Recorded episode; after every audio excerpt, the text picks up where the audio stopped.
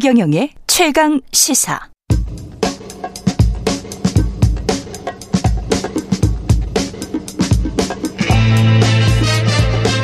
네, 우리가 접하는 뉴스의 태초부터 지금까지 뉴스 일대기를 쫙 살펴봅니다. 뉴스톱 김준일 수석 에디터, KBS 박대기 기자, 그들의 전지적 시점으로 분석하는 뉴스 일대기 지금부터 시작하겠습니다. 안녕하십니까? 안녕하세요. 예. 오늘은 대한민국 영재교육 일대기를 살펴보겠습니다. 예. 백강군 뉴스 때문에 네. 예, 관심이 클 수밖에 없는데 일단은 이 지금 상황은 자퇴는 안 한 거죠. 자퇴가 지금 처리가 안 된 거죠.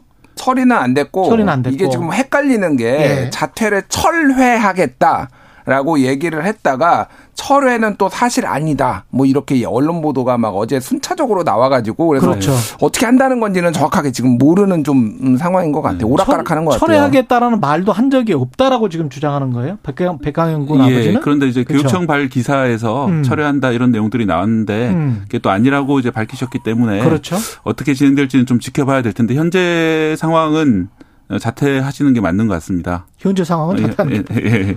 그래요? 이유를 좀 차차 들어보겠습니다. 예. 백강훈 군이 지금 만 10세, 뭐, 뭐 10살이죠. 예, 만 10살인데 예. 그래서 제일 저는 이 뉴스에 제일 과학고? 걱정이 되는 예, 제일 걱정이 되는 부분이 서울과고에 지금 재학 예. 중인 학생인데 뭐 동료들보다 5살, 6살 정도 어린 그런 그렇지. 상황입니다. 예. 그래서 가장 걱정되는 게 아직 아이거든요. 물론 예. 이제 아주 똑똑한 아이지만은 아직 아이기 때문에 이 어른들의 좀 지나친 관심 이번 사건 관련된 논란이 음. 이 아이가 제대로 크는데 많이 좀 부작용이 그렇죠. 되지 않을까 그 점이 가장 우려가 되고 예. 교육청이나 학교 그리고 부모님들도 그런 점을 가장 좀 우려해서 먼저 염두에 두시고 어. 이 사건을 좀 다루시는 게 좋을 것 같습니다. 그래서, 그래서 자퇴를 하는, 아이를 위해서 자퇴를 하는 게 낫다. 그렇게 말씀을 하신 거예요. 아, 예, 아까 말씀드린 건 사실 그 뜻은 아니었고 그 뜻은 아니었고. 예, 예. 그 현재 상황으로서는 예. 이제 백강현 군의 그 부모님이 예. 자퇴를 한다라고 이제 밝힌 상황이라는 말씀이시고, 예. 제가 생각할 때 만약에 뭐 저희 자녀라면은 예. 뭐 이렇게 됐, 된 상황에서 어 좀 더 자, 또래들하고 좀 더 어울릴 수 있는 시간을 많이 주는 게 좋지 않을까 아, 하는 게 제 생각이고요. 생각. 제가 좀 예. 약간 편향이 있을 수 있습니다. 제가 좀 미리 말씀드리자면은 제가 이해관계가 좀 있거든요. 왜냐하면 과학고 출신이죠. 예, 저 과학고를 다녔기 때문에 예. 어뭐 용재였어요? 지금 생각해 보니까 영재가 아니었던 것 같은데 예, 어릴 때는 예. 그렇게 좀 착각을 하고 살았던 것 같고요. 예. 어, 아무튼 제가 편향이 있다는 말씀은 이제 학교를 옹호하거나 아니면 뭐 반대로 이제 비판하거나 그럴 수 있기 때문에 좀 가려서 들으셨으면 좋겠다는 말씀. 일단 그 일반고 출신이죠? 전 일반고 네, 출신이고요. 객관적으로 좀 이야기해 저는 주세요. 편향이 전혀 없는 게 제제 아내가 과학고 출신이에요. 아, 과학고 그렇구나. 나와서 뭐 서울대 뭐 이제 갔어요. 예. 전혀 영재가 아닙니다. 제가 단언하건데 전혀 영재가 아니고요. 아주 평범하게 집에- 살고 있어요. 집에서 다 듣고 있어요. 저와 비슷한 지금 정신. 차리시고. 예, 심지어 기자예요. 예, 그래서 일반고 다니시는 분들이 이런 말 할 자격이 있나 싶습니다. 그러니까 여기 박대 예. 기자처럼 전혀 본인의 전공과 상관없이 이제 예. 기자를 하고 있어요. 심지어 그래서 예. 전혀 이게 모든 과, 착각하면 안 된다. 예. 우리 사람들이. 그러니까 네. 우리나라 이제 영재학교라고 하면은 서울과학고, 경기과학고, 인천과학예술영재학교, 세종과학예술영재학교, 대구과학고, 광 주과학고, 대전과학고, 한국과학영재학교. 요거를 이제 공식적으로 영재학교라고 불러요. 과학고는 영재학교예요? 모든 과학고가 영재학교는 아니고요. 아, 모든 과학고도. 여러 개가 있는데 그 중에서 뭐 이제 서울, 경기, 뭐 네. 광주 뭐 이렇게 있는데 네. 제가 이제 궁금한 거는 그럼 서울과학교에 있는 학생들은 다 영재냐는 거지. 그렇지. 그, 그렇게 흔한가? 영재가 대한민국에? 저는 좀 그거에 대해서 좀 약간 회의적이에요. 영재 그러니까. 기준은 뭡니까? 영재 기준은 뭐 일단 IQ 그런 140 이상? 그런 아. 학교에 입학을 한 사람들을 영재라 불리고 네. 또 어릴 때부터 영재반이나 그 교육청에서 하는 영재 학교를 다니시는 분들이 많거든요. 그렇지. 이게 뭐 한 통계에 따르면 전체 학생이 5% 정도 된다고 하는데 예.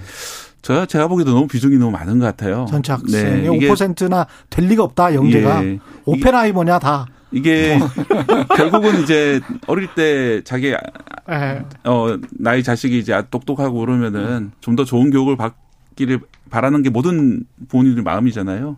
네, 그러다 보니까 그런 과한 기대들이 이런 아이들한테 너무 많이 가는 게 아닌가 이런 생각이 듭니다. 영재가 어떻게 지금 사회적으로는 그냥 천재, 잘 외우는 애, 뭐 이렇게 똑똑하네 뭐 이런 이런 느낌이죠. 지금. 우리나라에서는 음. 일단 자기 나이 나이대에 비해서 예. 더 많이 알고 있는 그러니까 그렇지, 그렇지. 예를 들어서 이제 초등학생이면은 어. 초등학생 수준의 산수를 하는 것이 아니라 고등학교 그 과정을 밟고 있다 그러면 어. 영재라고 하는데 어. 이게 사실 맞는 건지 모르겠어요. 이제 어릴 때는 5년 빨리 빠르다, 6년 빠르다 이런 것들이 상당히 커 보이지만은 음. 나이가 들면은 20대 중반 이후가 돼 가지고 실제로 연구자가 됐을 때는 5년 빠르고 6년 빠르고 이런 게 크게 중요한 게 아닙니다. 그렇죠. 네. 예. 이게 이제 우리가 이제 우리 코너가 역사를 다루는 코너다 보니까 우리나라에도 숫한 영재들이 많으셨거든요. 예전에 이제 4살 때 미적분을 푼다 이런 분들도 맞아, 계셨고. 맞아. 예. 그런 분들이 계셨는데 그분들이 하- 학문적인 업적을 남겼느냐 하면은 물론 아직 지켜봐야 될 분도 있지만은 음. 상당수가 그러지 못한 채로 많이 사라졌거든요. 이거를 우리나라가 제대로 지원을 안 해줘서 그렇다는 관점이 있는데 음. 저도 이제 영재 교육을 받아본 입장에서 보면은 저- 음. 상당히 지원을 많이 해주는 편이에요 우리나라에서. 영재 학교가 네. 문제가 있는 게 아니냐 이런 사회적 비판은 많았는데 네. 근데 지원은 잘 해주고 있다? 어, 그 제가 느끼긴 그렇습니다. 왜냐하면 아. 미국이나 일본, 뭐 영국 같은 그런 외국 사례를 보면은 그런 어떤 영재 교육을 받으려면 상당한 비용을 지출해야 되는 경우가 많이 있습니다. 어, 사립학교들이 그렇죠, 그렇죠. 많으니까요. 그렇죠. 그런데 우리나라는 영재학교, 과학고가 전- 전부 다 공립이나 국립이기 때문에 아. 상당히 저렴한 비용으로 그런 교육들을 많이 시켜주기 때문에 음. 저는 이제 많은 혜택을 주고 있다. 혜택을 받은 입장에서 그렇게 생각을 하는데 음. 그 혜택을 더 주는 그런 문제가 아니라 음. 이 영재 교육을 그러니까 지나치게 할 필요가 있느냐 이런 관점에서 오히려 접근해야 되는 게 아닌가 저는 그런 생각이 듭니다. 그러니까 그런 말도 네. 많은 것 같고. 그러니까 예. 이게 이제 부모들이 이제 가장 착각하는 게 아 우리 애가 천재인가? 일단 예. 어렸을 때 예, 약간씩 그렇죠. 놀라고 한 번씩 이제 어, 생각을 하잖아요. 음. 거기에 이제 가장 많은 뭐 어떤 뭐 징후를 음. 보는 게 수학 문제를 좀 애가 빨리 풀면은 어, 그렇지. 얘가 좀 남다른 것 같아 라는 예. 거예요. 그래서 지금 우리가 소위 말해서 천재 뭐 영재라고 불렸던 사람들의 공통점이 음. 어렸을 때 미적분을 풀었다. 음. 이게 지금 대부분 공통점이에요. 뭐 예. 예를 들면은 뭐 송유근 씨. 아, 뭐 여- 기억나요. 예, 예. 예. 여기도 뭐 여- 여덟 살 나이에 뭐 대학에 합격하고 뭐 그랬는데 그랬죠. 인하대였나요? 거 제가 기억하기로 그랬습니다. 예, 예. 예. 그랬는데 여기도 이제 수학을 뭐 빨리 풀었다라는 거고 그 앞서서 60년대에 김웅용 씨라고 이분이 이제 맞다. 일본의 후지 TV에 다섯 살에 나가 가지고 예. 네, 일본에서 방영이 됐는데 미적분을 막 푸니까 야 얘 천재다 막 이런 얘기가 있었거든요. 그래서 뭐 미국의 뭐 나사로 뭐 연구원으로 갔네 뭐 이게 부풀려졌네 뭐 이런 논, 논란도 있었는데 그러니까 제가 말씀드리는 거는 그러니까 정말로 미적분을 잘 풀면은 네. 정말로 영재인가 이거의 어떤 그 학부모들의 기준점을 좀 다시 한번 재고할 필요가 있다라는 거예요. 왜 그러냐면은 요즘은 이제 정말 강남에 같은 경우에는 8살에 미적분 푸는 애들이 막 숱하다고 합니다. 학원에서? 애- 아니, 네. 그러니까 학원에서 가르치는 거지. 어, 그러니까. 맞아. 그러니까 그거 예. 그러니까 그러면 그 애들이 다 영재냐. 네. 그러니까 이- 그거를 영재로 만들고 싶은 거지. 영재로 만들고 싶은 거지. 이제 부모의 욕심인데 아까 전에 얘기했듯이 애들이 학교에 먼저 갔을 때 그 엄청난 경쟁의 압력, 스트레스를 이제 이겨낼 수 있냐라는 거예요. 그러니까 예. 집에서 혼자 미적분을 푸는 것과 이거를 테스트를 받고 성적이 매겨지고 누군가와 비교되고 이게 이제 자발적으로 할 수 있는 어떤 능력이 있느냐라는 거예요. 그러니까 그게 그러니까 소위 말해서 살면서 우리에게 제일 중요한 건 스트레스 관리거든요. 그렇지. 스트레스 관리 안 되면 사람이 무너집니다. 그렇죠. 근데 애들이 그게 이제 그 나- 어린 아이가 이제 감당할 수 있냐라는 거죠. 그게 아. 이제 가장 관건인데 이거를 너무 간과하고 너무 일찍 보내고 뭐 이렇게 이게 조금 뭐 누구를 비난하거나 그런 게 아니라 그렇죠. 조금 전체적으로 보면은 너무 좀 무리수다. 이게 그리고 저는 그런 생각이 과학고를. 나와서 네. 과학자가 되는 것보다 의사가 되는 게 더 많지 않아요? 다 어, 의대 그런 비난이 많아가지고 그렇죠. 최근에는 좀 그 이런 만약 그럴 경우에는 네. 추천 서를 안 써준다든지 안. 안 써준다든지 뭐한 식으로 많은 여러 가지 규칙이 바뀌었군요. 예 그렇게 되면서 오히려 과학고나 영재학교 인기가 많이 떨어지고 있는 상황이고 예. 그러니까 의대를 보내려고 하면 자사고로 보내는 사람들이 많은 그런 상황입니다. 아, 현재 그렇군요. 상황이 그래요. 동양이 그래요. 예. 그, 그 아까 좀 영재란 무엇인가 말씀에 대해서 좀 보- 보완해 설명을 보완해서. 드리자면은 예. 제가 저는 이제 뭐 영재는 아닙니다만 영재들 천재들을 많이 봐왔다고 생각을 하는데 예. 이게 문제를 잘 푸는 사람은 영재나 천재가 아닙니다. 아, 영재일 수는 있겠네요. 근데 네. 천재는 아닙니다.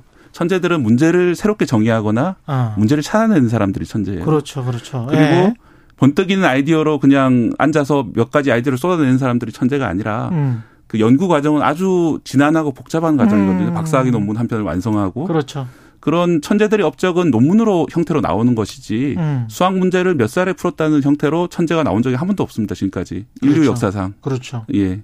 그 점, 그 점을 말씀드리니까 천재는 어떻게 노력할 수 있는 능력을 가리키고 아. 그 다음에 문제를 찾아낼 수 있는 능력이지 아. 문제를 몇 살 때 풀었다 이런 거는 좀 기능적으로 발달한 그런 정도이지 그걸 가지고 천재라고 부르는 것도 좀 잘못된 정의인 것 같습니다. 그러네. 그러니까 예. 우리 역사상에서 뭐 근래에 들어서 가장 천재라고 불렸던 사람이 이제 아인슈타인 박사 아인슈타인. 뭐 이런 사람이잖아요. 예. 이분도 고등학교 중퇴했어요. 그러니까 적응 못 해가지고. 예. 근데 이거가 부모가 뭐 하라 마라 한 게 아니라 본인이 판단해가지고 이제 했다라는 차이가 있는 거죠. 근데 끊임없이 뭔가 호기심이 있었던 거예요. 그러니까 본인에게 맞는 교육 과정을 본인이 찾으려고 노력했고 20대 초중반까지도 굉장히 부적 사회 부적응자처럼 있었다라는 겁니다. 이게 그러니까 허준희 교수도 예. 네. 자퇴하지 않았어요? 허준희 교수도 이제 모 학교에 갔는데 학교가 좀 시끄러운 학교였어요. 그래서 예, 그 과학고나 이런 데는 아니었고 네. 오히려 이제 약간 영재 교육을 바깥에 있던 사람이었는데 네. 물론 대학은 서울대를 갔습니다만 어 그렇게 해서 많이 이분은 원래 꿈이 시인이었고 처음에는 중학교 다닐 때 시인이었어. 그 다음에는 그 과학 전문 기자였어요. 과학 전문 기자였어. 예, 그러다가 이제 그 세계 최고 레벨의 수학자가 된 건데. 필즈상을 수상을 예. 했죠. 그래서 이런 사람을 보면 좀 약간 중고등학교 때 좀 자유롭게 사- 사셨던 것 같아요. 그렇지. 시 많이 읽고 그렇지. 예, 좀 다른 활동들을 하고 하면서 무엇이 진정한 예. 영재와 천재를 만드는가? 그 자기 적성이 뭔가에 대해서 이제 고민을 아. 하고 여러 가지 모색을 하다가 뭐 귀인을 그러니까 그 일본인 수학자인데요. 그런 귀인을 만났어? 예, 귀인도 만나서 많이 예. 배우기도 하고 나름대로 이제 체계적인 또 교육도 바- 받았고 너무 이제 또 앞서간 것도 아니거든요. 자기 연령에 맞게 이제 학교를 다니면서 아, 이 공부를 했던 것들이 도움이 됐던 것 같습니다. 이분께는. 그걸 생각을 음, 해보면 예. 네. 뭐좀 해답이 나오네. 그러니까 네. 이게 해외 사례를 좀 말씀을 드리면은 예. 영재 교육이라는 거를 별도로 막 이렇게 실시하는 나라가 생각보다 그렇게 많지는 않아요. 아 예, 그렇습니까? 예. 예를 들면은 뭐 미국 예. 그리고 미국은 이제 주별로 다르고 좀더 케이스가 다른데 미국 예. 뭐 이스라엘 뭐 독일 뭐 이런 데고 예를 들면은 뭐 교육을 잘한다고 하는 북유럽 같은 경우에는 영재 교육 자체 반대입니다. 그러니까 이 그런 영재성은 정상적으로 그러니까 정상적이라기보다는 같이 교육을 받고 본인이 이런 문제 해결 능력이 있을 때 발휘가 되는 거지 별도로 이제 수월성 교육보다는 이제 평등에 이제 초점을 맞추고 있는 거고 게다가 좀 국가주의 냄새가 나. 예. 네. 생산의 수단이랄지 뭐 음. 인류에 기여해야지 조국과 민족의 무궁한 영광을 위하여 뭐 이런 냄새가 난다는 사실 이제 거지. 과학고와 영재학교의 예. 그동안의 가장 큰 목적은 예. 이공계 인력 그 수준 높은 그렇죠, 이공계 인력을 그렇죠. 많이 공급해서 음. 어떻게 보면 우리나라 기업들을 이롭게 하는 이롭게 그런 하자. 예, 그런 것들이 가장 컸던 것 이- 같고 인간이 수단은 아니거든. 예, 저는 이제 좀 그 우리나라에 그래도 귀한 게 있다고 생각한다면 이런 학교들이 음. 의대에 가는 걸 많이 오랫동안 막았어요. 이런 학교들이. 그래서 그건 잘했네. 이공계로 예. 몰리는 데는 많이 기여를 했는데 예, 예. 그 저는 이제 마지막으로 이 말씀 꼭 드리고 싶은데 저희 네. 학교에서 그 제 고등학교 과학고에서 뭐 1등인 학생도 있었고 꼴찌인 학생도 있잖아요. 거기 음, 성적을 매기니까. 음. 그런데 꼴찌인 학생 쪽이 더 행복하게 살았고 지금까지 보면은. 아 지금까지 보면 예. 그리고 학문적 업적도 더 높은 경우가 많아요. 꼴찌인 예. 친구가 예. 그래서 아 이 고등학교 때의 성적이라는 건 정말 아무것도 아니구나. 아, 진짜 아무것도 아니야. 예, 그런 생각이 들더라고요. 지금 이제 40대 후반이 되니까 그런 예. 생각이 듭니다. 학부모님들은 또 생각이 다르실 예. 수 있습니다. 아무것도 아니야라고 저는 이야기했지만 예. 중요한 거 하나가 예. 있는데 예. 내년도 그 R&D 예. 리서치 뭐 이제 연구 예산이 그렇죠, 그렇죠. 8년 만에 삭감됐거든요. 아, 그 예. 계속 올리기만 했었지. 계속 올리다가 하다가 예. 8년 만에 삭감돼서 대통령이 그 과학계가 굉장히 암울하다, 생각보다 예. 뭐 이런 얘기도 좀 안 할 수가 없는데 어, 그, 그거는 자세하게 나중에 좀 다뤄, 다뤄볼게요. 예. 저도 그 취재를 많이 했었던 분야이기 때문에 네. 흥미롭게 다룰 수 있을 것 같습니다. 그 R&D 관련해서는 다음번에 할까요? 어, 그러니까 예. 좀 해야 될 것 같아요. 예. 지금 과학기술계가 난리가 났어요. 제가 그건- 아는데 그거, 그거 이야기 하죠, 뭐. 다음 그러니까 주에. 소문- 다음 주 주제 오늘 정해졌어. 그냥. 소부장 이권 카르텔이 있다고 그래가지고 좀 예. 소부장 쪽 연구하는 사람들이 난리가 났습니다. 그게 왜꼭 이권 카르텔인지. 아니야. 예, 예, 알겠습니다. 예, 오늘 말씀 감사드리고요. 뉴스톱 김준일 수석 에디터 KBS 박대기 기자였습니다. 고맙습니다. 감사합니다. 감사합니다. KBS 1라디오 최영래 최강시사 듣고 계신 지금 시각은 8시 44분입니다.